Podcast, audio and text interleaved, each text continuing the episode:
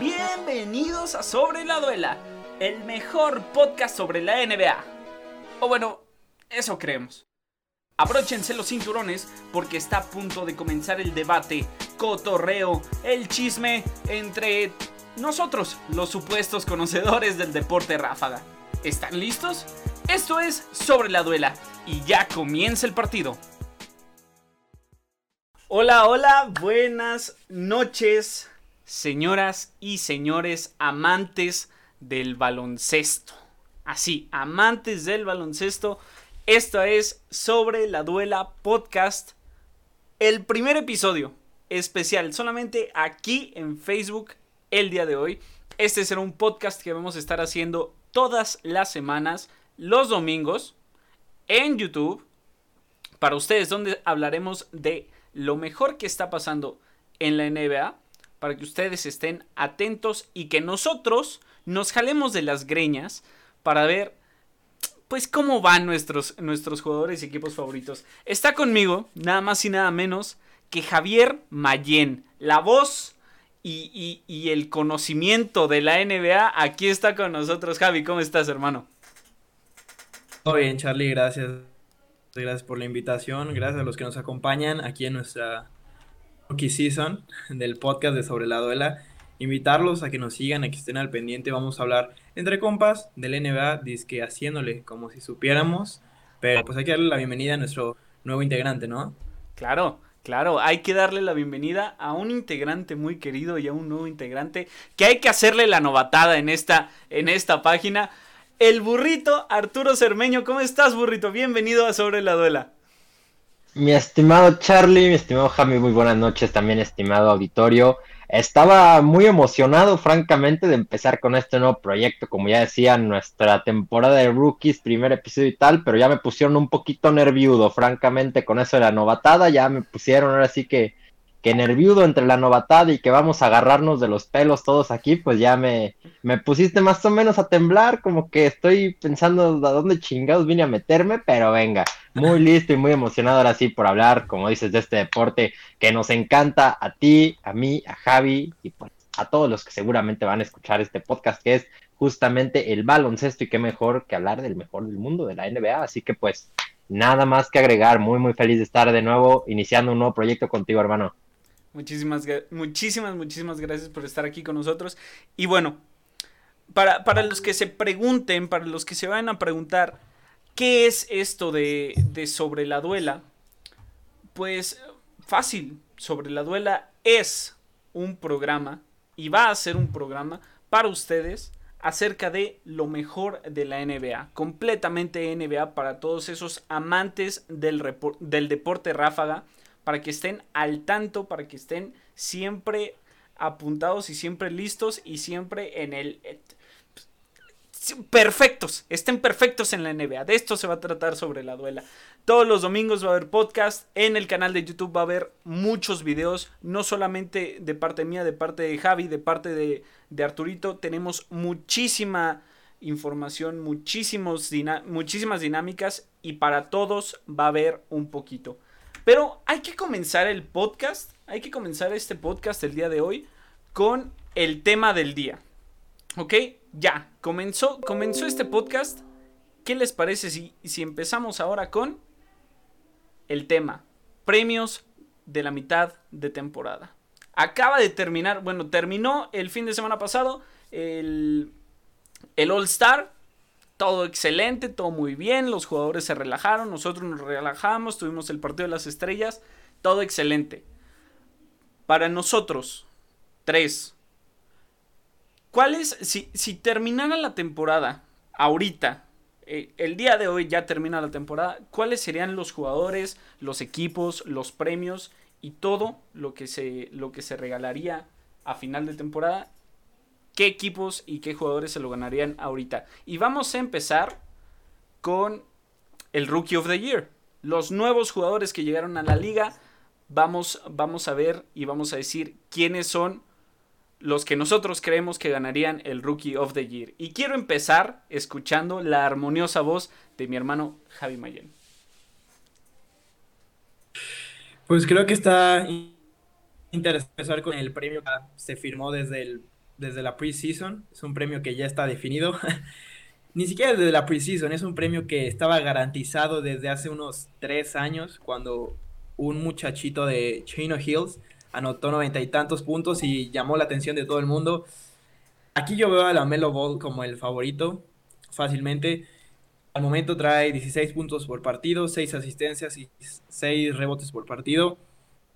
Es un jugador que llegó a unos eh, era equipo medio, podemos decir, y le ha bajado el jugadores como Devontae Graham, al mismo Terry Rozier. Eh, es todo un showman este hombre, así que creo que ni siquiera hay que discutir acerca del novato del año, pero quiero escucharlos ustedes y si me apoyan en esta decisión de, del Melo Ball. De la Melo Ball. Muy bien. La Melo Ball entonces es el primer nominado para Javier Mayen.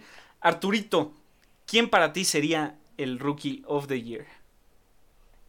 Tengo que estar de acuerdo, tengo que estar de acuerdo, sin duda alguna, el menor de los hermanos Ball es del, al menos a la mitad de la temporada, el Rookie of the Year, y es que además de lo que ya nos dijo perfectamente Javi, que hace una síntesis deliciosa de por qué la Melo Ball tiene que ser el, bueno, ha sido el novato del año hasta este momento, también agregar lo bien que ha logrado llevar su juego de lo que muchos esperábamos. Siempre habíamos visto que era un jugador vistoso, que sabía hacer muchos puntos y tal, que era un showman en toda la extensión de la palabra, de acuerdo con eso. Pero la duda estaba no tanto en su capacidad anotadora o de espectáculo, sino específicamente en cómo iba a poder redondear este juego a las características que requiere la NBA en, en los demás aspectos. Y creo que ahí es también en donde lo ha hecho bastante, bastante bien. Su capacidad de conseguir rebotes ha sido pues de élite verdaderamente para, para un jugador de sus características y de su posición. También el tema de los robos es algo que le ha gustado bastante hacer ahora en la NBA y también lo ha hecho bastante, bastante bien aportando al equipo de los Hornets. Así que completamente de acuerdo. No solamente por lo que se veía de la Melo Ball venir, sino por lo que ha también mejorado su juego dentro de la liga. Creo yo que sin duda alguna es el Rookie of the Year, por lo menos hasta este momento. Muy bien, muy bien. Creo que todos nos vamos a ir con el mismo jugador porque en mi opinión, en mi humilde opinión, lo que está haciendo la Melo Ball es increíble, totalmente increíble. Siendo completamente honestos, yo tenía a otro prospecto al inicio de la temporada, que era James Wiseman. El jugador que llegó a la NBA después de haber jugado tres partidos universitarios pero el segundo pick de la, de la NBA tenía que dar de qué hablar. En, los momentos en los, que, en los que estuvo jugando Wiseman, sí se notaba un cambio muy grande en su, en su estilo de juego.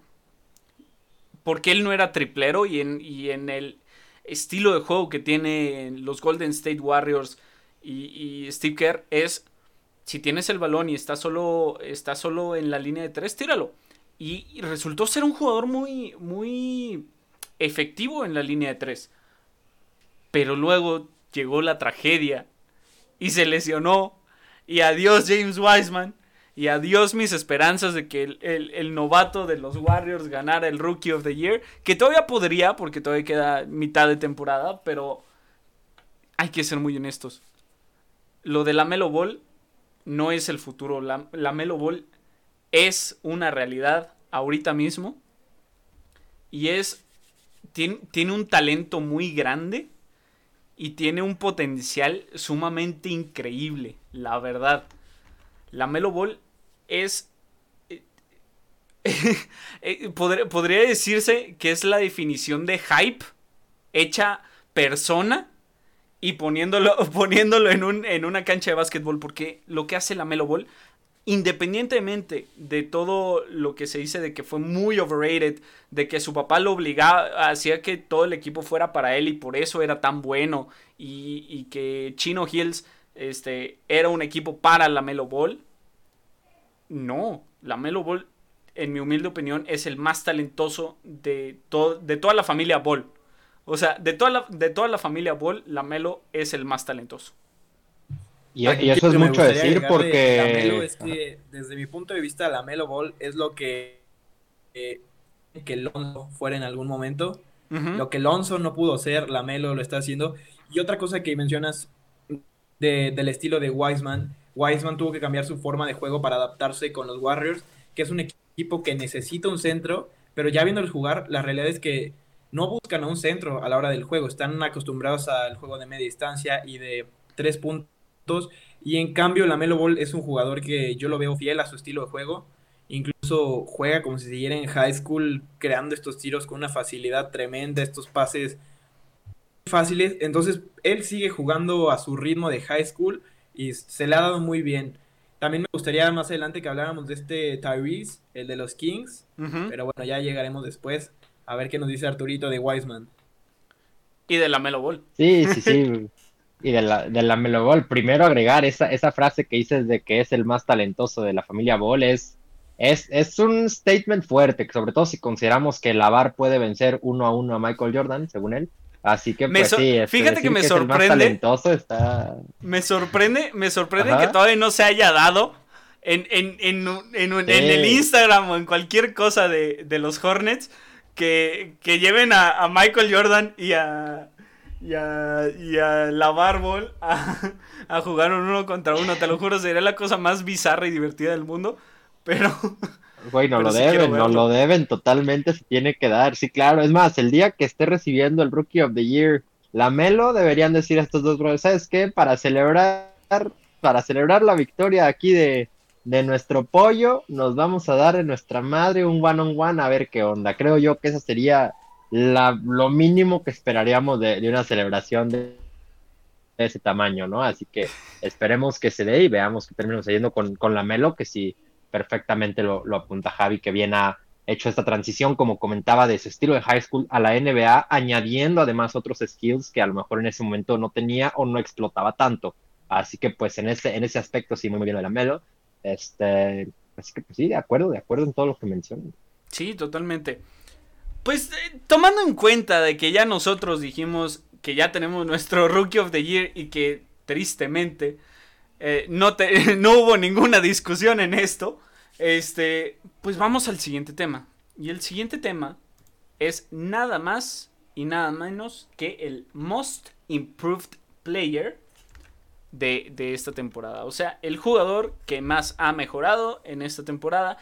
Y vamos a comenzar con esta parte con nada más y nada menos que con Arturito, el burro cermeño. Arturito, ¿nos puedes decir para ti quién es el jugador que más ha mejorado?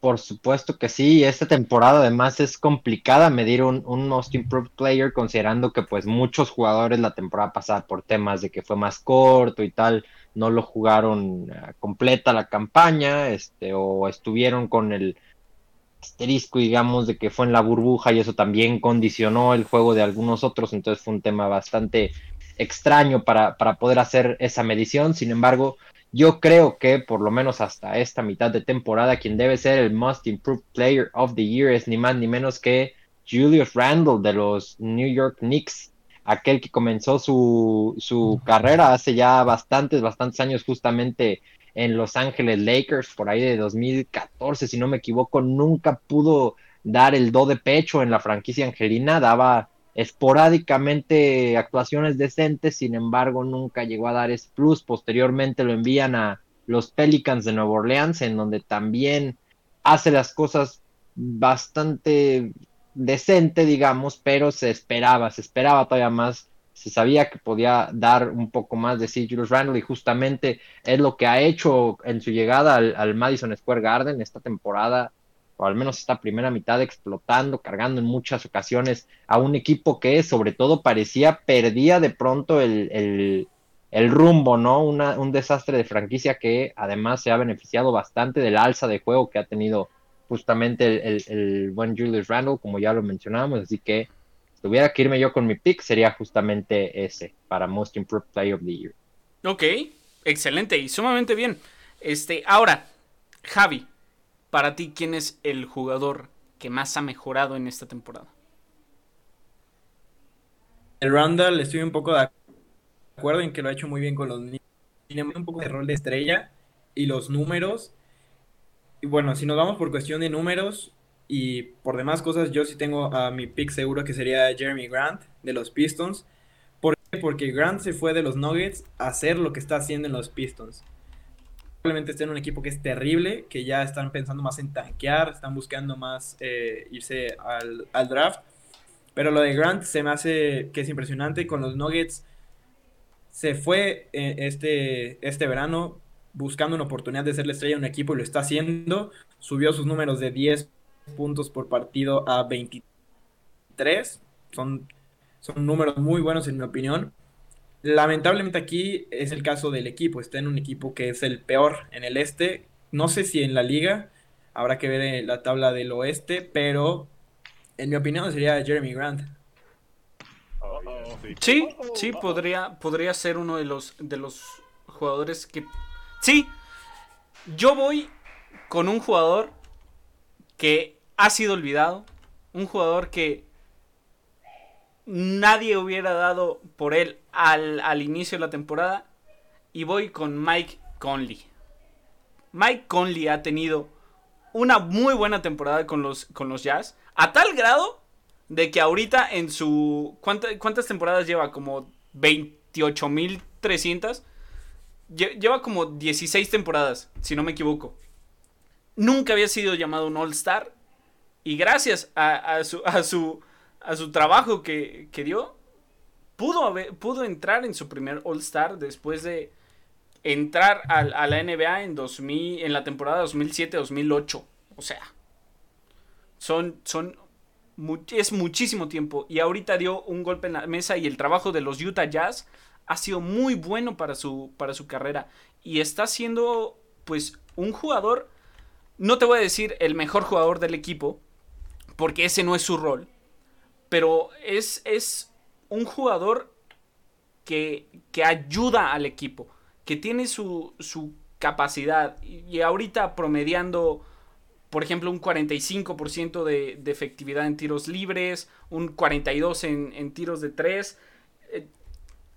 Para ser un jugador de ya una larga trayectoria, creo que puede ser un jugador que ha, que ha mejorado y el cambio de, del equipo de Memphis a los Jazz, que ya esta es su segunda temporada en los Jazz, le ayuda y, y le ha ayudado a, ser un mejor jugador. En mi opinión, me quedo con, con Mike Conley. Así las cosas. Así las cosas. Se vale, se vale. Totalmente. Pero bueno, después de esto, nos vamos a la parte importante, a la defensa. De jugador defensivo del año. Vamos a empezar con lo duro y con lo fuerte. Para ustedes, chicos, quién es el jugador defensivo del año. Empecemos es con un jugador que ¿Perdón? Dar mi punto de vista aquí porque es yo creo que el que se lo van a dar la, la NBA al final de la temporada se me hace que es el jugador con menos talento en toda la liga, sin embargo tiene algo que por alguna razón domina defensivamente. Te hablo de Rudy Gobert, el hombre que causó la catástrofe en la liga cuando tocó los micrófonos. Pero es un jugador que se enfoca en la defensa. Hacer los Utah Jazz, que está siendo el mejor equipo de la temporada en cuestión de, récord. Lo de Gobert, 13 rebotes por partido, casi 3 bloqueos. Creo que ayer terminó con como 28 rebotes. Hablando defensivamente, es un jugador completo, Gobert si bien la NBA hoy está más acostumbrada a un juego perimetral en el exterior y, no tanto, tanto hombre en la pintura atacando, pero creo que Gobert lo ha hecho muy bien, ha ayudado a que los Jazz ganen algunos partidos. No sé cómo lo ven ustedes. Mm, quiero escuchar primero este, la, la opinión de El Burrito para ver quién es su jugador defensivo de este año muchas gracias. Sí, justamente lo de Rudy Gobert, decías, desde el año pasado tuvo que haber sido defensivo el año porque apagó a toda la liga, ¿no? O sea, literalmente mantuvo a toda la liga con cero puntos como durante tres meses con ese épica rueda de prensa, bien decías, que, que tengo cobicho, que no me quieren, pues ahí les va, agarren sus microfonitos a ver qué onda, ¿no? Una cosa mágica la de Rudy Gobert. Y si bien tengo que estar de acuerdo en que para mí también es el defensivo del año, eh, quiero hacer también una mención honorífica al que para mí es un segundo lugar ahí pegadito, pegadito y también podría quitarse lo que es el caso de Ben Simmons de los Philadelphia 76ers. Me gusta el tema de Simmons sobre Rudy Gobert específicamente por un factor que es la versatilidad a la hora de defender. Rudy Gobert ya nos decía perfectamente, Javi, es un monstruo implacable en la pintura y a la hora de, atacar justamente esa zona del Utah Jazz, pues se convierte en, en, una labor titánica, ¿no? Por tener que pasar encima de Rudy Gobert. Sin embargo, lo de Ben Simmons es un poco más ad hoc a este nuevo estilo de la liga. Él puede salir un poco más a defender el perímetro, de igual forma lo hace bastante bien estando dentro de la pintura, un tipo que tampoco tiene problemas en ser físico ni mucho menos, entonces, lo de Ben Simmons también podría ser para considerarse, bien podría ser mi pick. Sin embargo, por lo que ya mencionaron, por lo que está haciendo el Utah Jazz, y mucho tiene que ver que el sistema defensivo, y esto va lo mismo de versatilidad, ¿no? Ben Simmons se adapta, digamos, al sistema de ofensiva del otro equipo, eh, obligando a, buscar un poco más el balón y tal, mientras que Rudy Gobert al estar siempre en la pintura, permite que el resto de sus compañeros puedan hacer esa labor un poco más, de mantener a los, a los tiradores fuera y adentrarlos a la pintura, que es en donde usualmente, ya lo decíamos, gana los retos y en cuanto a los rebotes ni se diga. Así que si bien aplaudo y me pongo de pie para Ben Simmons, yo también me quedo con Rudy Gobert para defensivo del año de momento. Ok, ok. Creo que, creo que lo que ayuda a Ben Simmons a ser un buen jugador este, defensivo, creo que es la polivalencia que tiene. O sea, la, habilidad que tiene y el conocimiento que tiene tanto en ataque como en defensiva. Eso tomando en cuenta de que no es un jugador sumamente alto, o sea, no es un centro como Rudy Gobert, lo, lo, hace más ágil, lo hace poder mantener más el ritmo ante, ante esos jugadores que atacan desde el perímetro, lo cual es una ventaja. Pero yo voy a pues yo voy a estar en contra de ambos, de, ustedes dos el día de hoy. Y mi jugador defensivo del año es Clint Capella. Clint Capella, el jugador de los Atlanta Hawks, que ha tenido una temporada muy, muy buena, teniendo 14.3 rebotes por partido, además de dos y medio tapones, lo cual lo hace un jugador difícil de, de ganar tanto en rebotes como llegando a la canasta. Y además es un jugador habilidoso. Es un jugador que así como le, le puede llegar el balón en la línea de tres, puede hacerte una finta y llegar y hacerte un mate a la canasta dando dos pasos, al estilo de Janis, por ejemplo. O sea, es un jugador alto, es un jugador ágil y es algo que ha estado teniendo mucho el equipo de, de los Atlanta Hawks. De, de tener sus jugadores habilidosos, rápidos, este, capaces de, hacer muchas cosas en el, en el, ¿cómo se llama? En, en, pues en la pintura, en la, en la duela. Así que creo que Clint Capella podría ser considerado el jugador defensivo del año, en mi opinión, por lo que ha estado haciendo, porque además de defender también te hace puntos, tiene ahorita un, un récord que es este de 14.8 puntos por partido y es su segunda mayor cantidad en toda su carrera. Creo que lo máximo que ha tenido en, puntos por partido ha sido 16 este, en, en, en, las estadísticas por toda la temporada. Así que si le sube un poquito más a la, a la velocidad, a, a, la cantidad de puntos, puede tener su mejor temporada de anotador y puede estar teniendo una de sus mejores temporadas tanto en rebotes como en, como en tapones. Así que el, eh, también, también ha tenido un desarrollo muy grande. Acaba de llegar a, Atlanta después de estar en los Rockets. Así que el cambio le ha ayudado.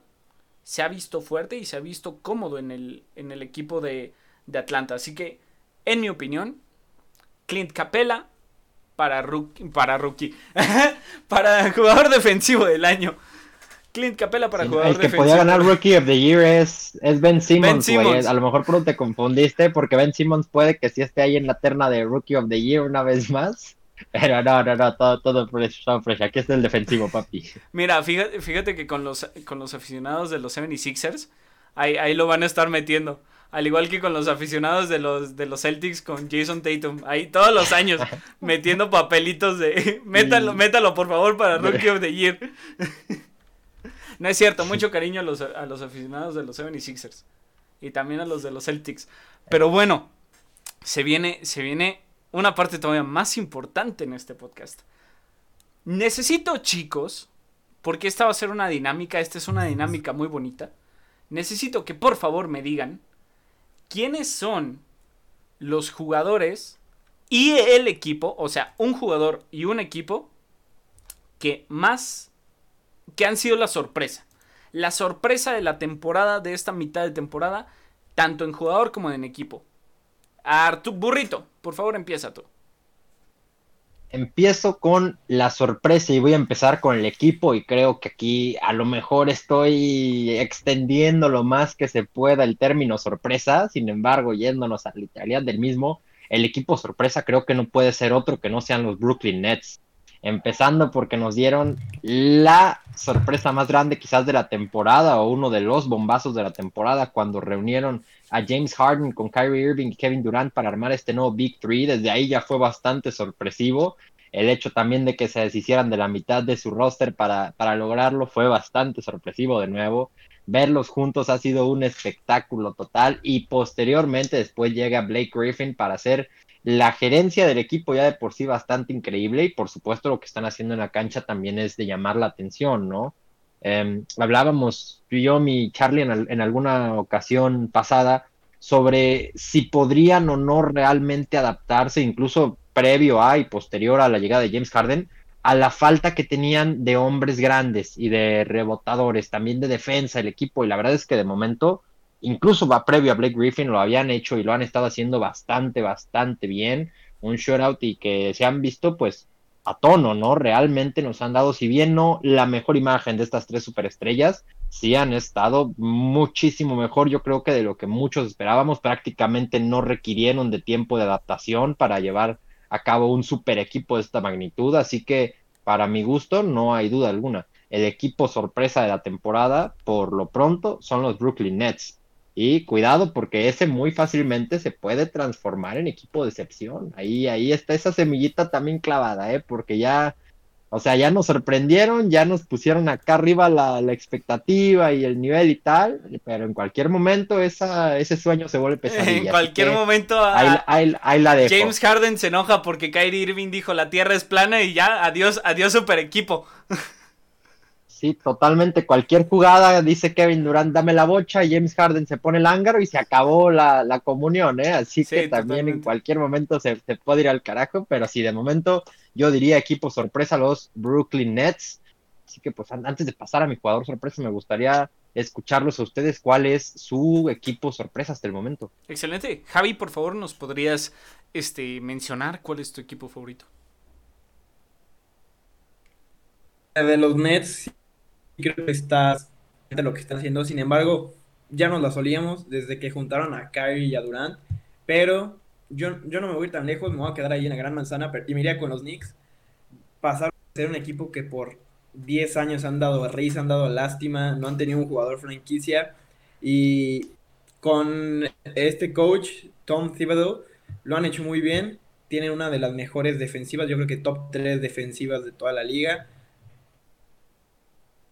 menos de 100 puntos por partido, que es algo muy complicado en la, en la actualidad de la liga. Han hecho que jugadores como Randall alcancen un gran nivel.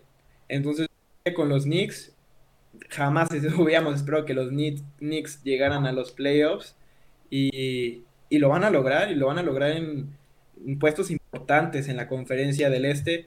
Así que me, me voy con los Knicks yo. Excelente. Sí, y tomar en cuenta que los Knicks también ya tienen al jugador favorito de todo el mundo, que es este eh, Derrick Rose, lo cual pues es, es, una ventaja, ¿no? Este, porque a quién no, a quién no le cae bien Derrick Rose. Yo voy a ir con, con la verdadera sorpresa del año. La sorpresa es que los Warriors no van a llegar a, a los playoffs. Mentira. Este, no, mi equipo sorpresa va a ser el es que hay, muy buenos equipos. Hay, hay, muy buenos equipos últimamente. Pero me voy a ir con los Suns. Con los Suns o con los Jazz. Con uno, con uno de los dos. Uno de esos dos equipos van a... Ya superaron las expectativas, principalmente los Jazz. Pero siento que los Suns todavía con, con tener a Chris Paul, que es un jugador buenísimo. Es un jugador armador de juego, que es algo que sí tenía el, el equipo con este, con Ricky Rubio, pero no es anotador Ricky Rubio. Y tener a Chris Paul, además de tener un anotador de, de a, un, a un distribuidor de juego, tienes un anotador. Y además tienes a Devin Booker, que Devin Booker es un 10. Y se ganó un 10 con, con su novia. Pero es un 10. O sea, el, el jugador es una estrella. La ganaste la frase. es, eh, eh, Devin Booker es una estrella y puedo considerar que es una de las estrellas más infravaloradas de toda la liga. Porque lo que hace Devin Booker es muy bueno. O sea, Devin Booker ya es una, un jugador que puede ser considerado a nivel no de, no de los jugadores super top, pero sí de los jugadores buenos, muy buenos de la liga. Pero mucha gente no le hace caso a ese tipo de jugadores. ¿Por qué? Pues quizá porque no está en Los Ángeles o porque está en Phoenix principalmente, pero eh, creo que el, equipo de, de, los Phoenix Suns al, al final de la temporada pueden llegar a playoffs y pueden estar peleando un, no sé, un semifinales en un, no sé, 3-3 quizá, en semifinales. Y ya perder el, el, séptimo partido. Pero, llegaron a semifinales. Y es, es, es, es algo que puede dar el equipo de los Phoenix Suns. Así que ese equipo es mi equipo sorpresa de la temporada. Y vamos directo al jugador sorpresa de esta temporada. Y quiero que comience mi queridísimo Javier Mayen. Mira, yo me voy a ir con. No te puedo decir que es el más infravalorado, de la liga, pero sí está en un top 5, top 3.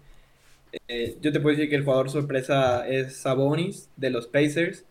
Es un jugador que cada 3, 4 partidos hace dobles, dobles con números impresionantes y por alguna extraña razón nadie se da cuenta, nadie habla de él.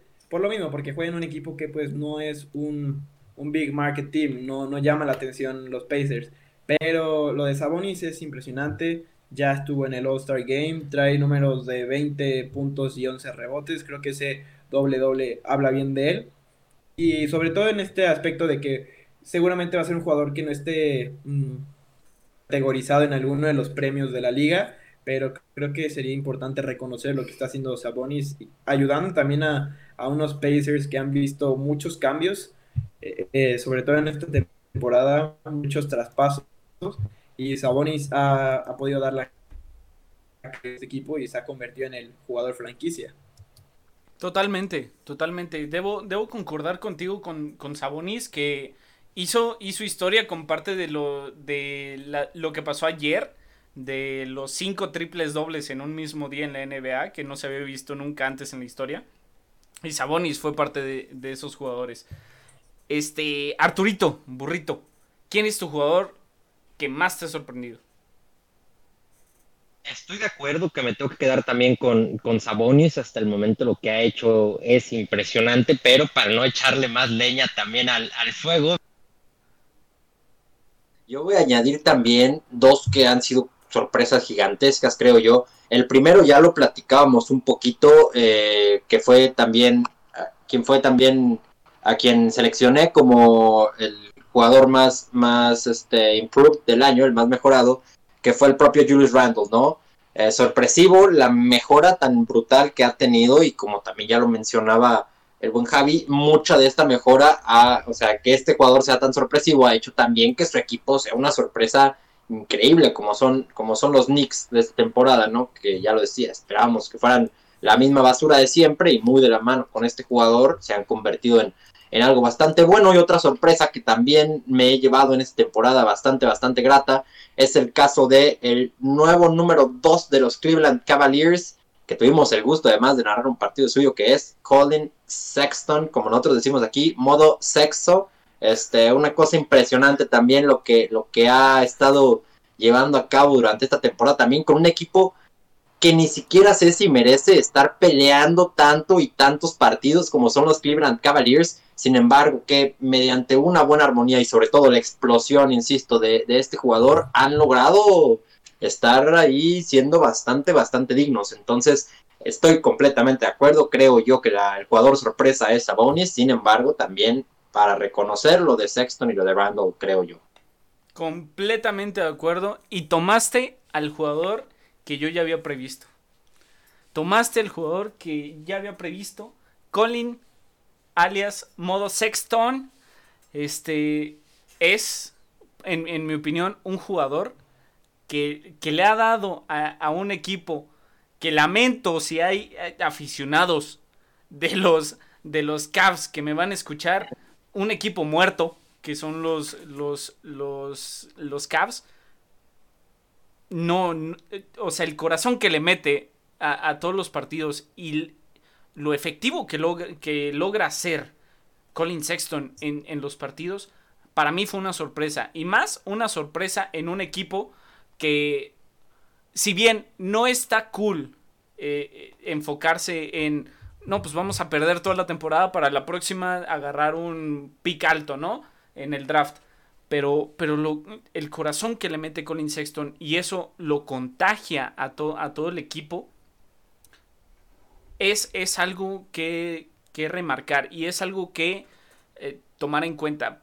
por eso para mí ha sido una sorpresa porque gracias a, por ejemplo, en, uno de los partidos que tuvieron este, los Cavs contra los Lakers, dieron un partidazo los, los, los Cavs, con Colin Sexton siendo uno de los pilares más importantes. Al final perdieron el partido, pues que esperabas, eran los Cavaliers, pero... Pero ahorita que lo mencionaste, güey, esa misma semana se chingaron los Nets. Ah, claro. O sea, claro. Sí, ¿no? Y con, y con Sexton... ¿El, debut de quién? Cargaron ese debut me parece que es cuando debuta Harden con los Nets, que, creo que hasta se van a tiempo extra, pero sí, a tiempo extra doble. El, corazón, la garra que le pone levantar un equipo muerto como lo es los Cavs, un equipo que si no fuera por LeBron James está peor que el Veracruz liga de expansión de la NBA, pero sí. Sí. sí, no, güey. De hecho, de hecho, de hecho, eso te iba a comentar hace rato, güey. O sea, le puedes tirar a los Cavs sin ningún pedo, güey. Los Cavs ya no tienen aficionados, ya le van todos a los Lakers, güey. Ya, ya no tienen fanbase. Desde que se movió, desde que se movió King James, ya no quedó ninguno en Cleveland, güey. Se fueron todos a Los Ángeles, así que ya no hay pedo, ya puedes decirles lo que quieras. De hecho, de hecho me reportan, me reportan aquí en producción que que Cleveland ya no es una ciudad, se volvió pueblo fantasma porque todos se fueron a Los Ángeles. porque LeBron se fue. Sí, sí, sí. No, sí, Es, cierto eso, ¿eh? Lo que mueve el rey, y se diga, que pues ya los Cavs ya podemos decir lo que no, no tienen afición, no se vayan a ofender, así que no hay pedo. Sí, no, la, la, ciudad fantasma de Cleveland ya no tiene equipo y digamos que pues, en la NFL menos, los Browns, cuidado. Este... Creo, creo que Cleveland debe ser así como una ciudad maldita en, la, en, el ámbito del deporte, ¿no? Es así como de rayos. No, es. Rayos, me toca, me toca ir a jugar en Cleveland. No vaya a ser que se me aparezca un fantasma o un pedo de esos. Güey, sin pedo, o sea, Cleveland debe ser como en la Liga MX cuando dicen, güey, te vas a ir a vivir a Torreón, güey, a San Luis Potosí, güey, así, un pedo así igualito es, güey, te vas a jugar a Cleveland, cabrón. No mames. ¿Cómo crees, güey? Lo único divertido que hay aquí es ir al Target. Así igual es, igual es Cleveland, güey. Literal, güey. Jodidísimo.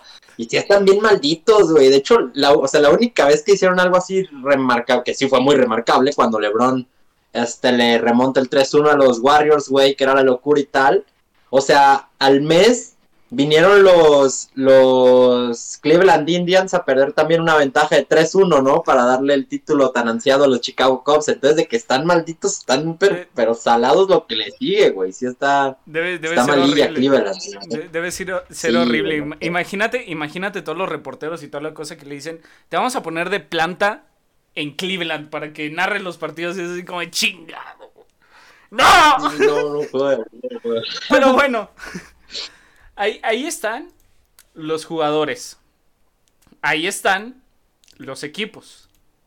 Pero, pero ya, ya nos sentimos felices. ya nos sentimos a gusto con esto, ¿no?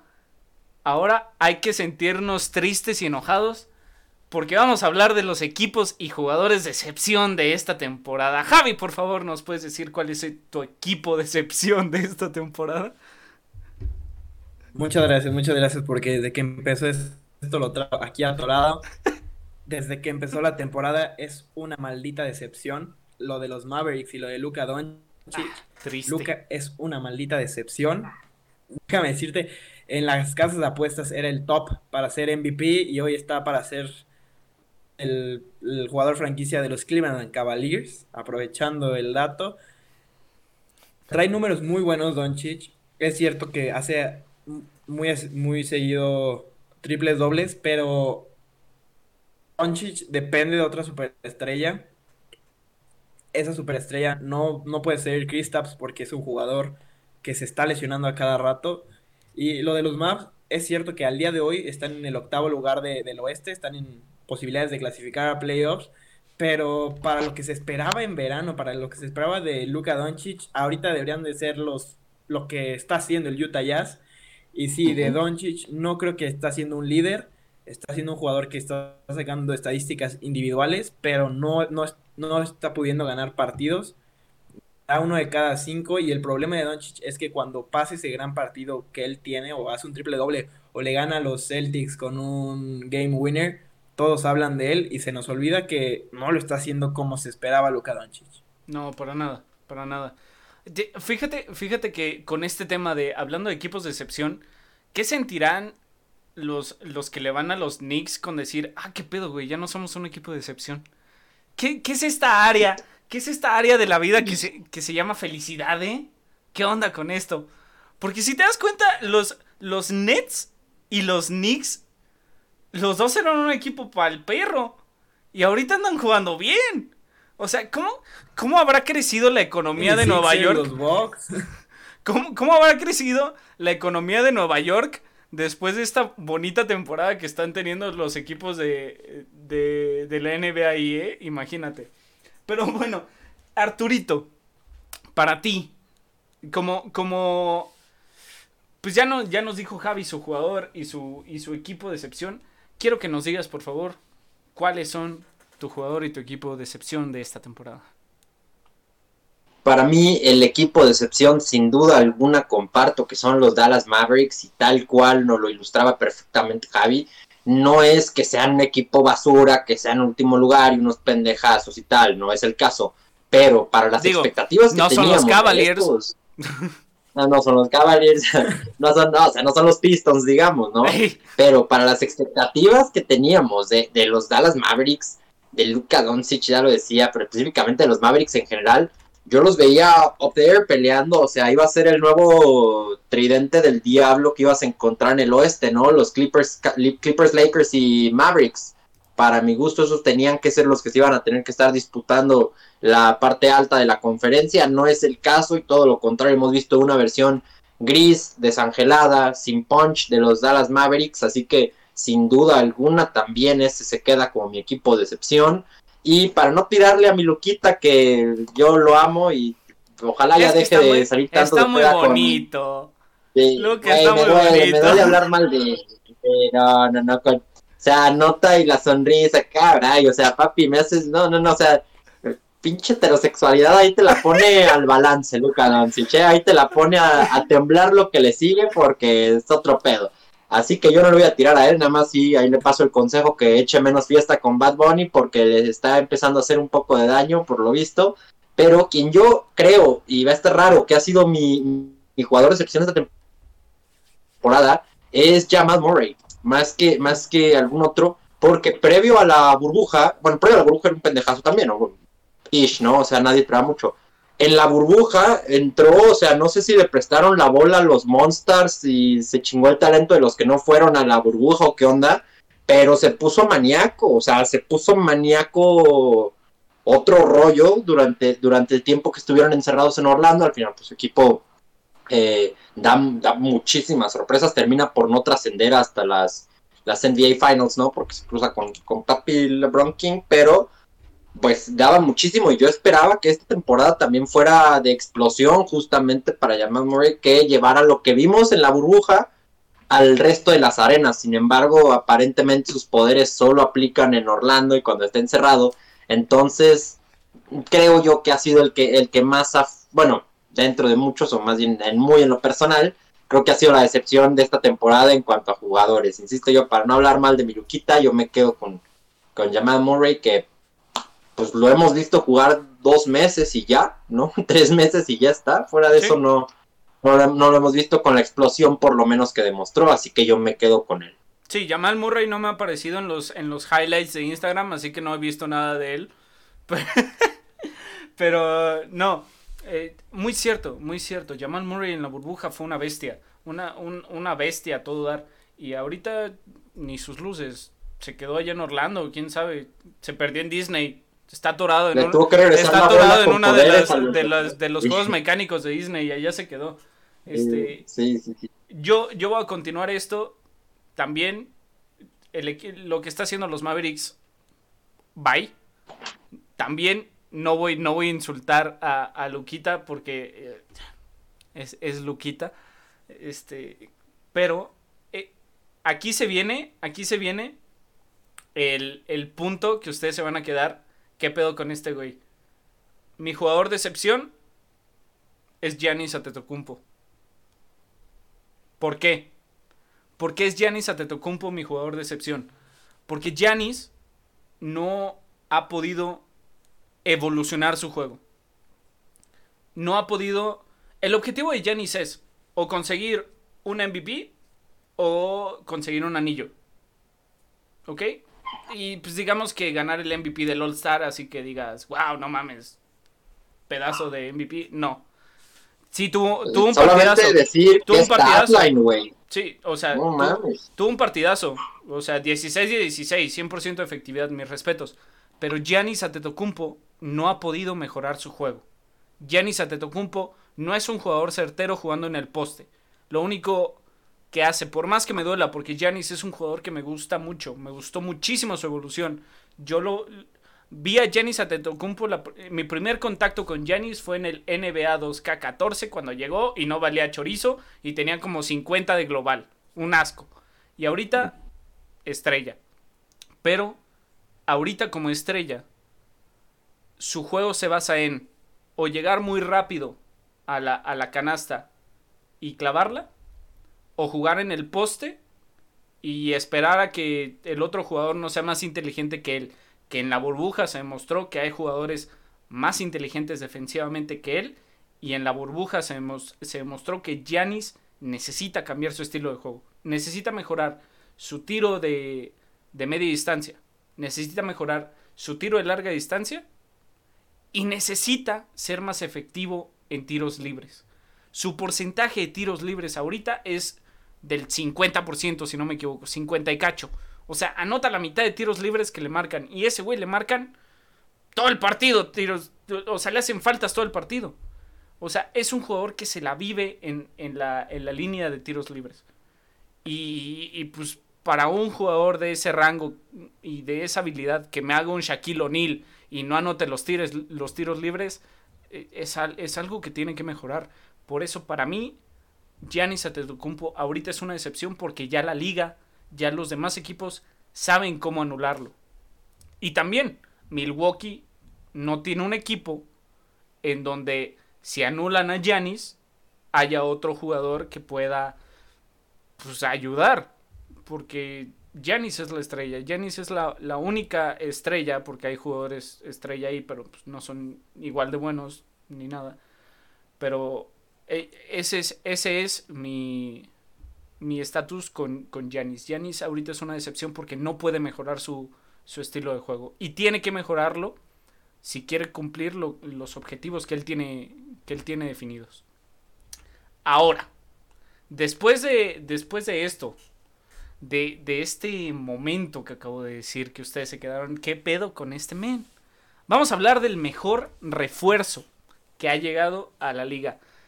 Eh, Arturito, para ti, ¿cuál ha sido el mejor refuerzo que se, que se ha hecho?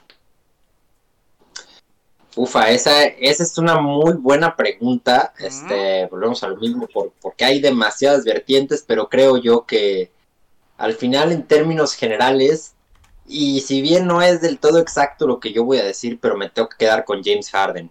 Por la el tamaño del, del trade que fue, por el movimiento que representa, por esta trinidad que logró armar también con, con KD Kyrie, por X y Y, creo yo que en términos generales, intentando abarcar lo más que se pueda de nuevo en cuanto a mejor refuerzo, creo yo que tiene que ser James Harden. Además, su juego ha acompañado, ¿eh? Más allá de esa transformación camaleónica que ya lo decíamos, que de pronto en su último juego en Houston tenía así la barriga de, mi tío y pesaba 300 kilos y luego como que se fue caminando de Houston a Brooklyn y ya llegó otra vez mamado y delgado y luego otra vez al siguiente juego estaba marrano. Es una cosa que ya nadie Una cosa muy rara con, con, está extraño.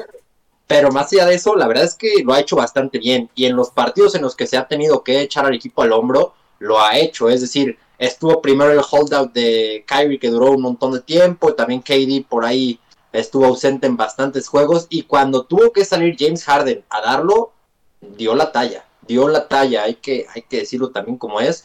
Ha logrado hacer una buena comunión de momento con Kevin Durant, que para mí ahí sigo la semillita que en algún momento va a tronar eso, pero sigue todo bien. Entonces, para mi gusto, el mejor refuerzo es James Harden de esta temporada. Ok, ok. Válido, muy válido y muy cierto. Este, Javi, ¿quién es tu jugador refuerzo favorito?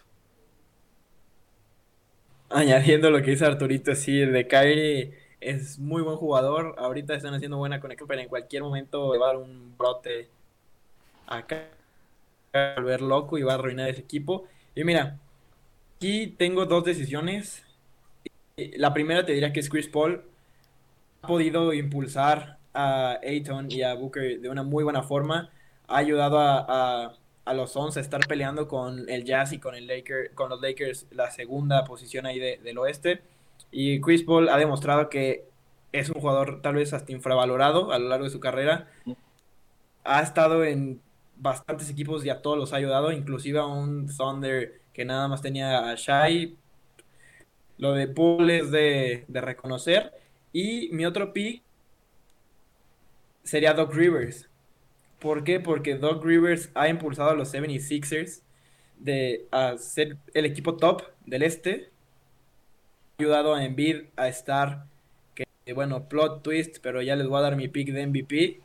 A poner a Joel Embiid en un nivel MVP, a levantar a Simmons, a hacer estos movimientos de traer a Annie Green, de el mismo Tobias Harris que está jugando mejor. Yo creo que lo de Doc Rivers está para, para el entrenador del año. No sé cómo lo ven ustedes. Muy cierto, muy cierto. Se me había, se me había olvidado que Doc, que Doc Rivers acabó de llegar. Eh, yo, en, en mi refuerzo de este año, me voy a ir por un jugador talentosísimo. ¿Ok? Un jugador mediático un jugador que te dice que digas, wow, me voy a ir por Kelly Oubre Alex Caruso ya estaba en los Lakers, güey, no llegó.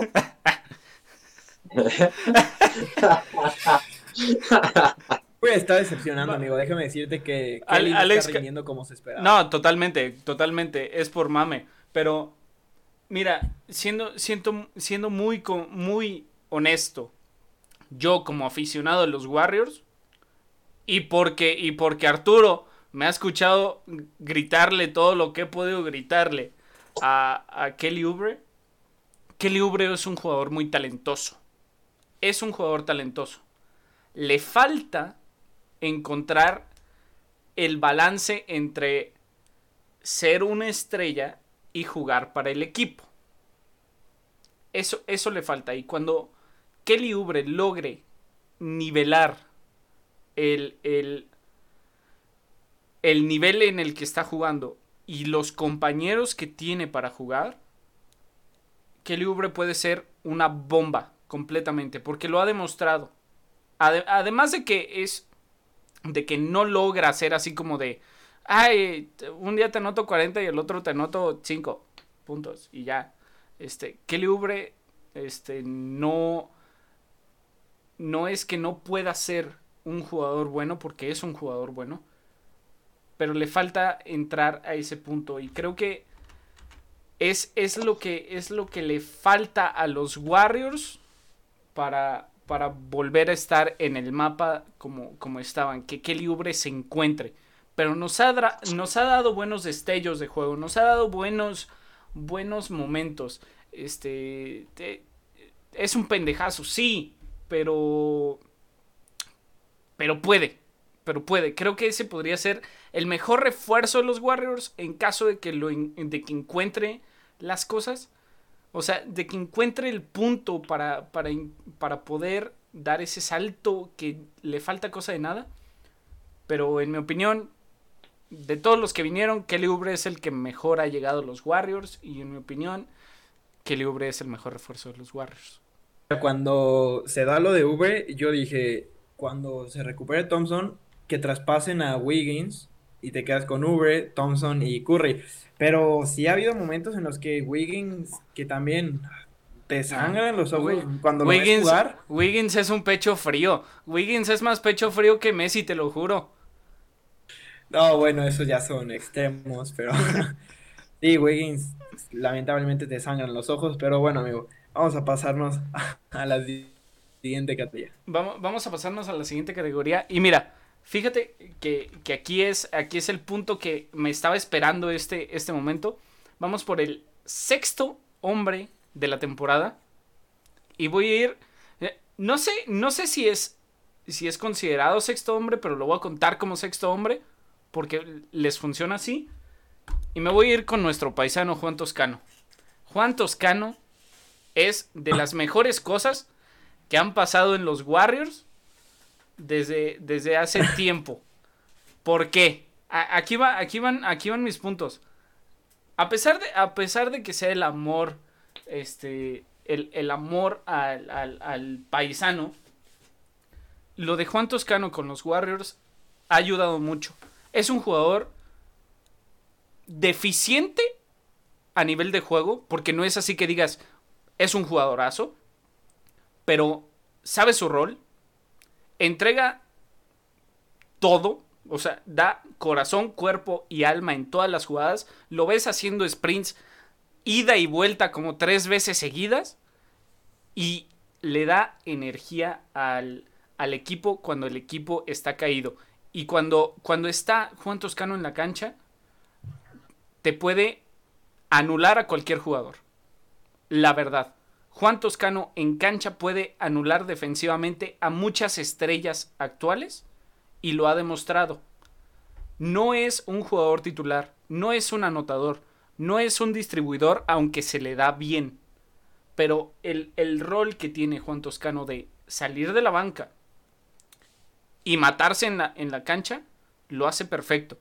Y es de los jugadores, de los pocos jugadores que entregan todo en la cancha que yo he visto y que lo hace constantemente. Que no es así como de, ah, es porque jugó contra el equipo pasado y toda la cosa.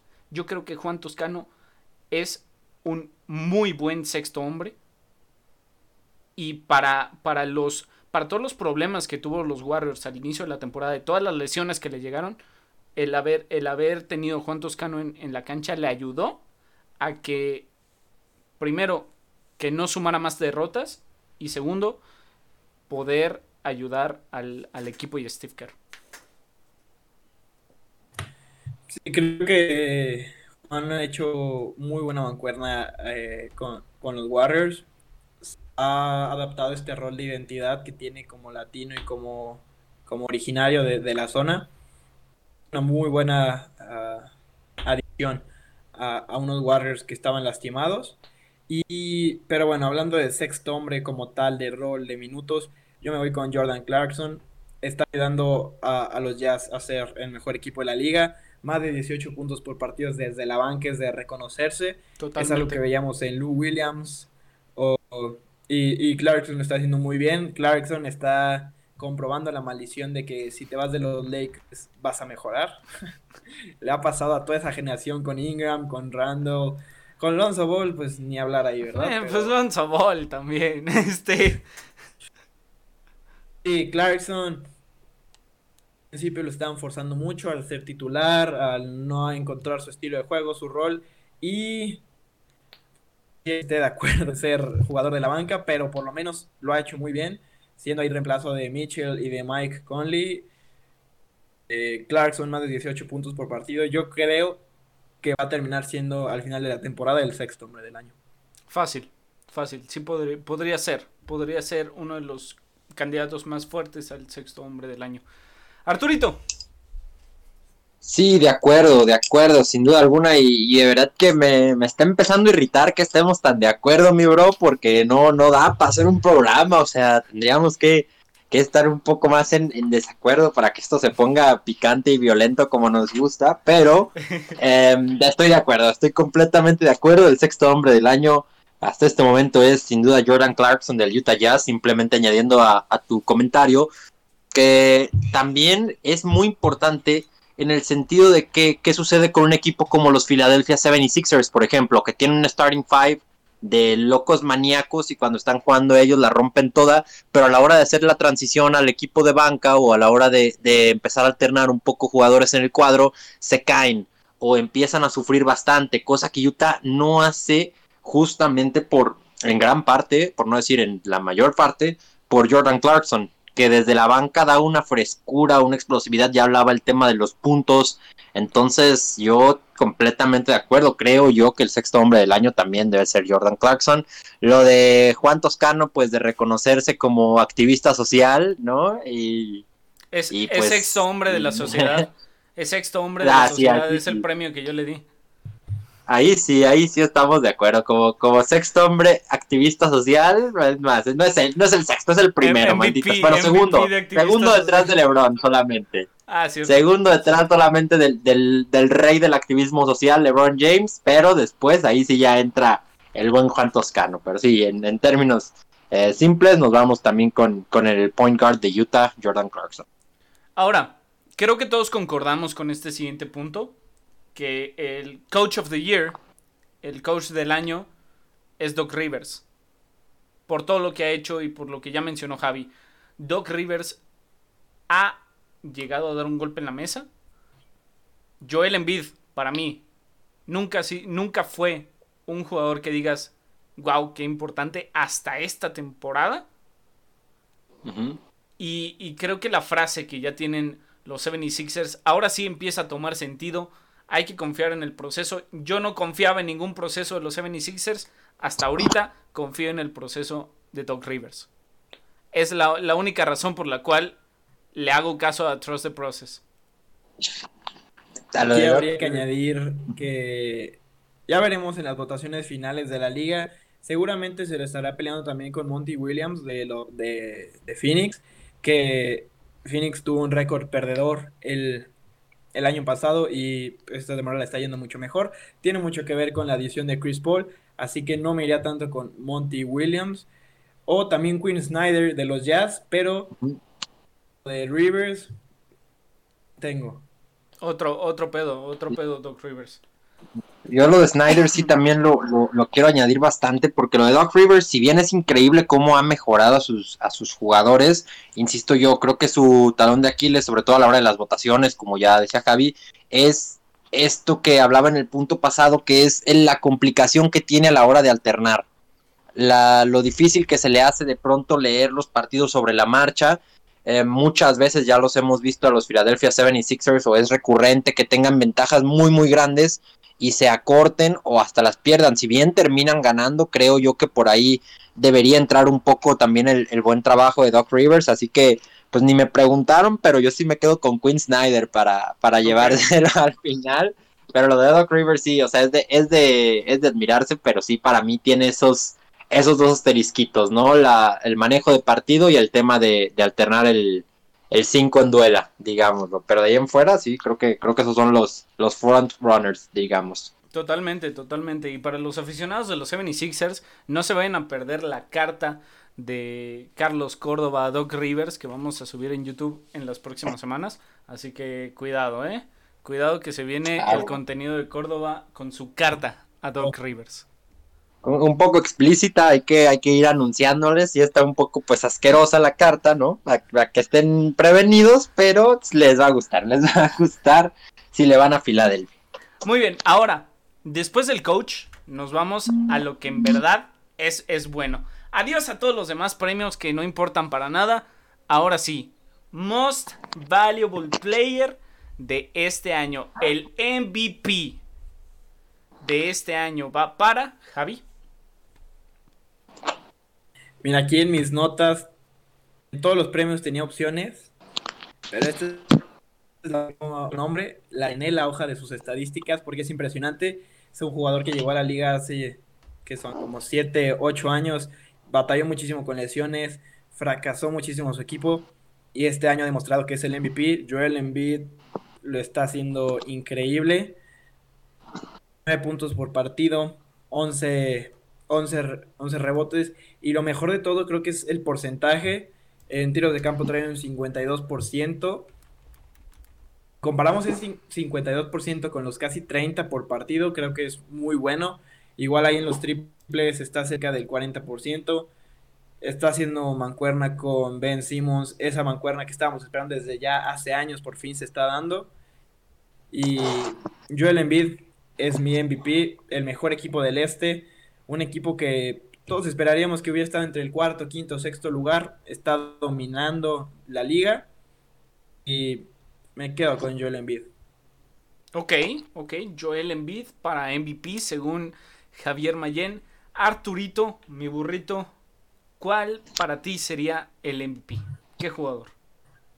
Bueno, llevo años pujando por la idea de que ya no se haga votación ni nada de MVP, que se lo demos vitalicio a LeBron James. Pero bueno, en vista de que eso no se puede y de que tampoco sería del todo justo que sucediera, más allá de que sí me, excita hasta la fecha verlo jugar impresionante lo que hace LeBron, pero ya poniéndonos serios, creo que tiene que ser Joel Embiid también. Habrá que ver cómo termina la temporada. Sabemos que siempre el tema de lesiones lo aquejan y tal, pero hasta el momento ha sido sublime, ha sido fantástico lo que hacía, ya nos daba las estadísticas Javi también, así que de momento creo yo también que es indiscutible MVP Joel Embiid con, quiero aprovechar, aprovechando que he estado dando menciones honoríficas toda la noche, pues vamos a aventarnos otra ahora para el buen eh, Nikola Jokic, ¿no? De Joker, también lo que ha estado haciendo en Denver es excelso, aprovechando que es más o menos la, la misma posición y todo el rollo ha estado también impresionante, dándole un balance también a,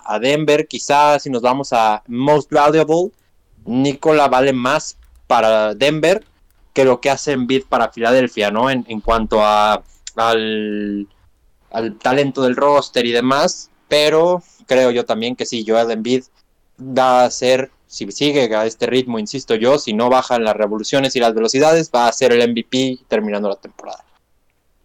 Ok, excelente. Yo tengo, pues no puedo decir varias opciones.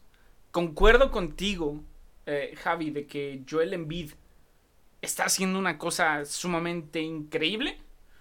Este, Joel Embiid de pasar de, de ser un jugador de huesos de cristal a ser un jugador fuerte con huesos de cristal, este, ha, ha, ha tomado y ha sabido controlar el juego y, el crecimiento que ha tenido es muy grande.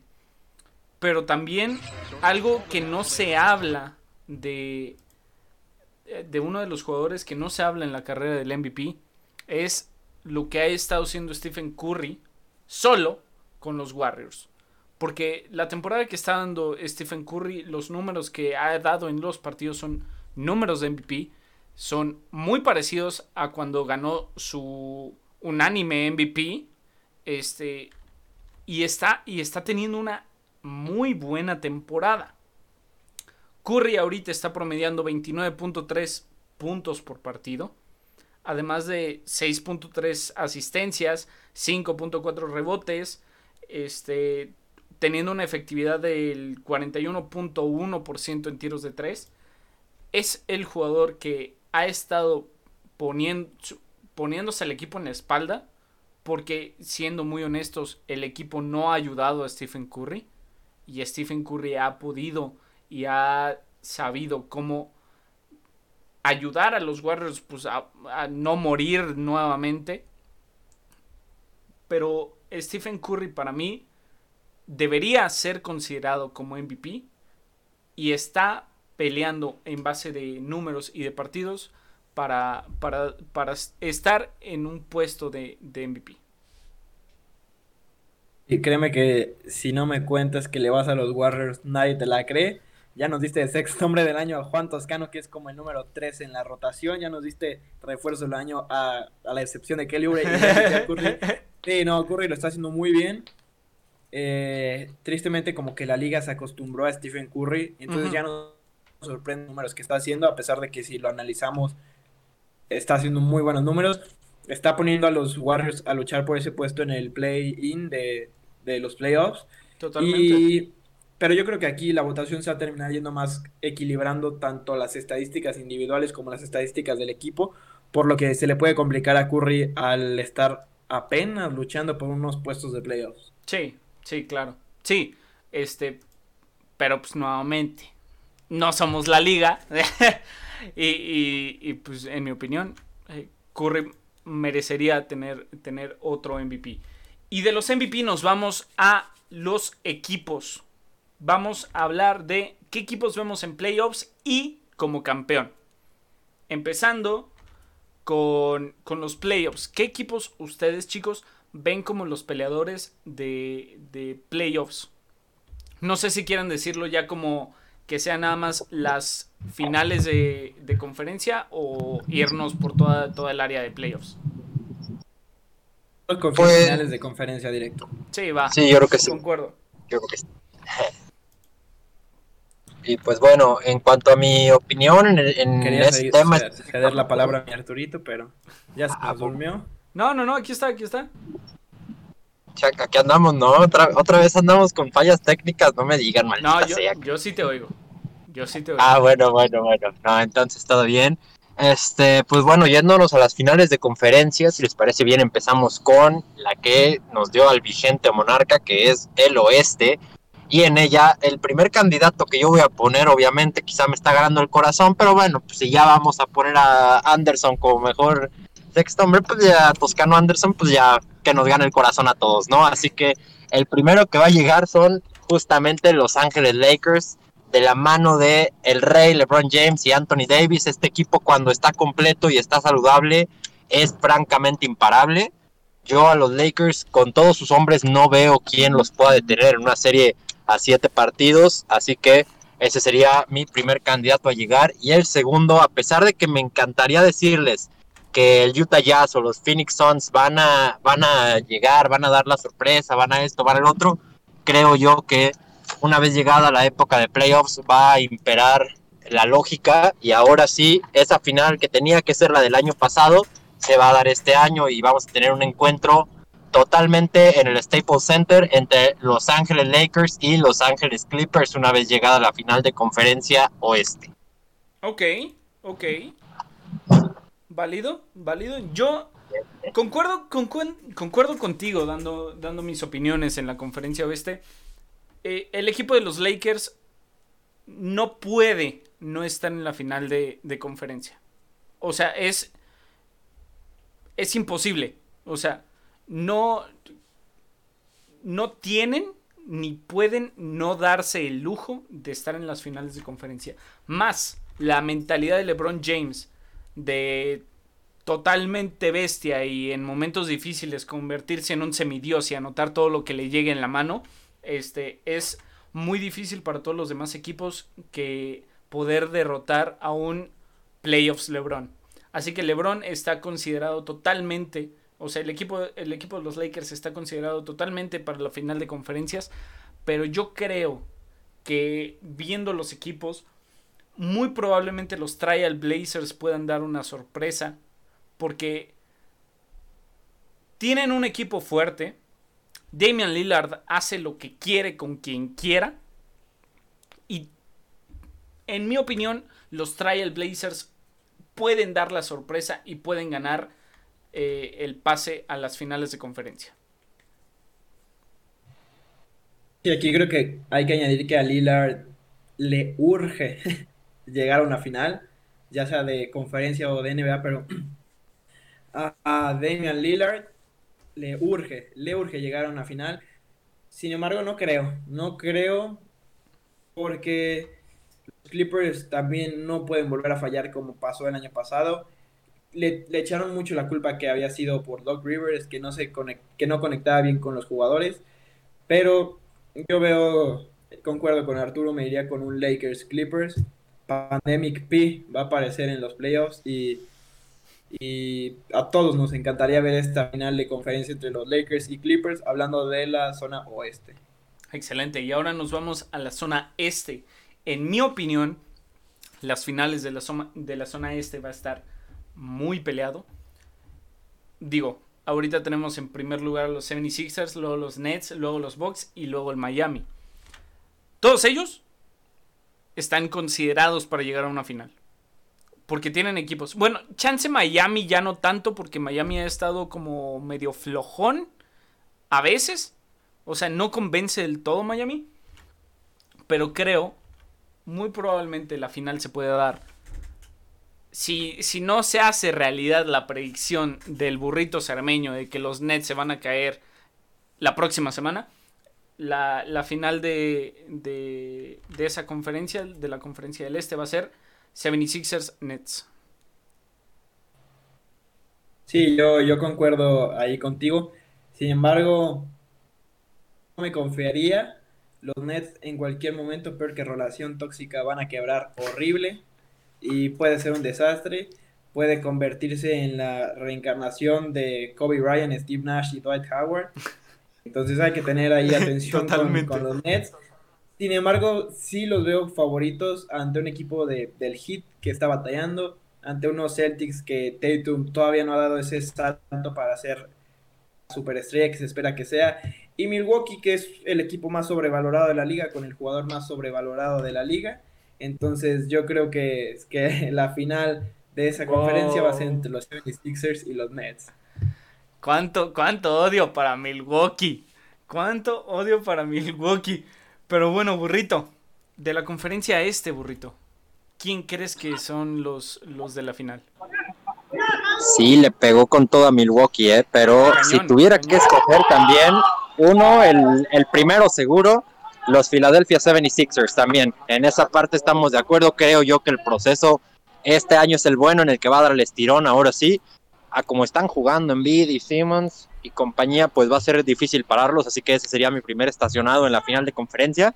Y el segundo también, te diría los Nets, creo yo que van a terminar por explotar, es decir, yo no creo que lleguen al final, a, al final de esta temporada limpios, todavía en comunión, en armonía, y esa armonía una vez que se rompa va a volver este equipo un fracaso, así que yo vaticino una ronda una salida en ronda rápida, perdón, quizá no en primera, pero sí en segunda ronda, así que no llegan a la final de conferencia. Yo sí me quedaría con los Boston Celtics, que si bien han dejado mucho a deber y falta y tal, una vez llegando los playoffs, este, se van a acordar del, del espíritu del equipo y van a terminar por llegar. Así que si yo tuviera que irme con alguien, más basado en factores este, y ahora sí que impredecibles, pero bueno, yo me diría que son los 76ers y los Boston Celtics. Muy bien. Y de ahí nos vamos a las finales de la NBA. Las finales y el campeón. Quiero comenzar diciendo que para mí las finales podrían ser Brooklyn Nets, Lakers, tomando en cuenta nuevamente que todo esto ha sido con esta mitad de la temporada, o sea, si ya la próxima semana empezaron los playoffs y la después ya fuera la final. Así como está el equipo de los, de los Nets, podría, sí puede derrotar a los, a los 76ers en, en mis finales de conferencia. Y muy probablemente le den pelea a LeBron James. Yo veo un 76ers Lakers a un séptimo partido quizá. Sí, un séptimo partido y después lo pierden. Y ya, adiós, adiós eh, Nets y cada quien se regresa a su equipo. Gracias. Este yo, yo así veo, yo sí veo la final, la final de la NBA un Nets Lakers en caso de que no nuevamente no se vuelva tóxica la relación entre todos ellos. Y sería una muy buena final. A mí me gustaría ver esa final llena de superestrellas. Así que ahí está mi final de la NBA y campeón. LeBron James con los Lakers y se hace bicampeón. LeBron James. Aquí yo tengo dos escenarios posibles. El primero sería si Kyrie Irving no juega su rol de pareja tóxica y no hace que quiebren los, los Nets. Sí, vería una final entre Lakers y Nets a unos 6-7 juegos. No te podría decir un campeón. Pero una parte de mí, mi, mi, parte salada en el interior, sabe que los Nets no van a llegar a la final. Y aprovecho ahí para robarle el pick a Arturito y me iría con eh, o los Celtics o los 76ers. Sería una final probable entre Lakers y 76ers o Celtics, pero no, no, la vería tan pareja. Yo creo que sería unos 4 o 5 juegos. LeBron terminaría con la chamba rápido para que ya se vaya a descansar el rey. Pero sí, veo un bicampeonato de los Lakers. Bicampeonato de los Lakers también me suena muy este, justo. Bueno, no justo, muy realista. Arturito, ¿cómo ves? Totalmente. Bueno, es que ya, sa totalmente. ya, sabemos a quién, a quién le vas a dar el campeonato a ti, güey. No, es que aquí no hay ni pregunta, es que no hay, no hay ni siquiera debate. Esto, de todas las categorías, de toda la noche que hemos dado, esta es la más clara de todas. El campeón de la NBA 2021, sin duda alguna, en cuanto termine esta temporada, van a ser nuevamente los Los Angeles Lakers. Run it back de la mano de LeBron James, ya lo decía en mi punto anterior. Yo no veo a ningún equipo que en una serie de siete partidos pueda vencer a unos Lakers saludables. Realmente no lo veo el día de hoy. Entonces, yo también creo que los Lakers al final van a terminar llevándose el campeonato según la final que les adelanté. Podría ser cualquiera de los dos. Yo creo que, insisto, si las cosas siguen como siguen, este año es el bueno para el proceso de los Philadelphia 76ers. No tan bueno porque se van a quedar ahí a un puntito nuevamente, ¿no? A un pasito. Yo creo también, si esa fuera la final, Lakers en 6 o en 5. También yo creo que el Rey está para terminar las cosas rápido y con el equipo que trae alrededor pueden hacerlo sin ningún problema. Así que, de nuevo, Lakers, la final sería en contra de Filadelfia y lo ganarían en 6, para mi gusto. ¿En 6 o en 5? Excelente. Mira, ya todos dijimos que LeBron va a ser campeón. Ya todos dijimos que Doc Rivers es un crack. Ya todos me dijeron que soy un menso por poner a Juan Toscano como sexto hombre. Pero pues bueno, así son las cosas. Así es la NBA. Falta ver la otra mitad de la temporada. Falta ver qué tal le van a los jugadores. Falta ver si la relación entre los Nets no se vuelve más tóxica que mi relación anterior. Este, y pues terminan todos yendo a un psicólogo con problemas y muy probablemente órdenes de restricción. Si es que tú ah, claro, conoces. claro, totalmente. Mi psicóloga, una joya. Mira, chance, les puedo mandar el número de mi psicóloga ahorita mismo y no van a tener problemas en toda la temporada. 10 de 10 a mi psicóloga. Aprovechando que ellos ganan en dólares. Apro ¡Ey! fácil, fácil. Pero muy bien, entonces, hemos terminado con nuestras predicciones de mitad de temporada. Me gustaría que ustedes, gente hermosa y gente bonita del chat, que está viendo este, este programa, me dijeran, ¿estuvo bien? ¿Estuvo mal? ¿Somos unos pendejos? ¿No lo somos tanto? Por favor, háganos el favor de decirnos esas cosas. Así que, de nuestra parte, ya va a terminar este bonito primer, primer podcast. Pero eso no es todo. Porque va a haber podcast todos los fines de semana. Específicamente todos los domingos a las 8 y media de la noche. Para que ustedes nos puedan ver aquí en vivo en... Bueno, no van a, no van a ser en Facebook, van a ser transmitidos en YouTube todos los domingos a las 8 y media de la noche. Pero nos pueden escuchar en Spotify al día siguiente. Al día siguiente, desde las 7 de la mañana, ya nos pueden escuchar en Spotify con el episodio de Sobre la Duela Podcast. Así que, Javi, ¿algo que quieras decir a esta bonita gente que nos está viendo antes de terminar este stream? Agradecer que nos hayan acompañado, ya sea en la transmisión en vivo o en, pues, en las diferentes plataformas. Gracias por estar aquí con estos supuestos conocedores. Y nada, descansen y que no se les olvide que Yanis y Doncic están sobrevalorados.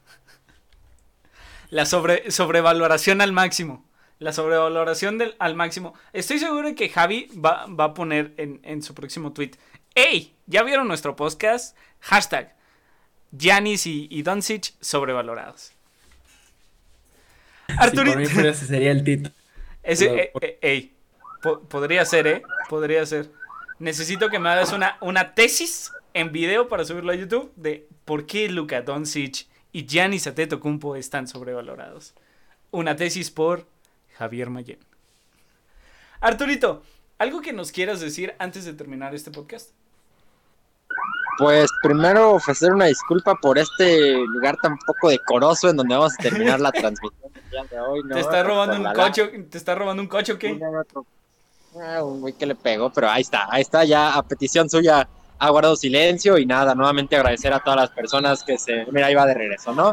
Bueno, agradecer a todas las personas que se aventaron este, este bonito eh, transmisión, este bonito podcast, se vienen muchísimos más, traemos muchas, muchas promesas también, ¿no? Íbamos a decir proyectos interesantes, pero también muchas promesas, porque este va a ser su nuevo canal favorito de básquetbol. Así que pues de nuevo agradecerle mi Javi, mi Charlie por esta bonita charla que tuvimos, esperando a que vengan muchas más en adelante y pues nada más, a seguir disfrutando del mejor básquetbol. A seguir disfrutando del mejor básquetbol, con eso nos quedamos con el final de esta transmisión. Esperamos que se la pasen de bien lo que les sigue y nos vemos la próxima semana en el podcast para que se diviertan con todo, para que escuchen lo mejor que hay aquí en esta, en esta liga, en esta hermosa liga que nos tiene a nosotros llenos de emoción y a Javi lleno de enojo contra Yanis y Loka Doncic. Así que nos vemos, se la pasen bien, hasta la próxima, que tengan una hermosa noche y una perfecta semana. Hasta la próxima, chicos. Airball. El último cuarto ha llegado a su fin. Gracias por acompañarnos en un episodio más de Sobre la Duela. No olvides seguirnos en nuestras redes sociales para descubrir el contenido que tenemos para ti. Y si no te has cansado de escuchar a estos sujetos, te invitamos a que te des una vuelta por nuestro canal de YouTube, Spotify y Apple Music para que escuches los episodios anteriores. Hasta el próximo partido.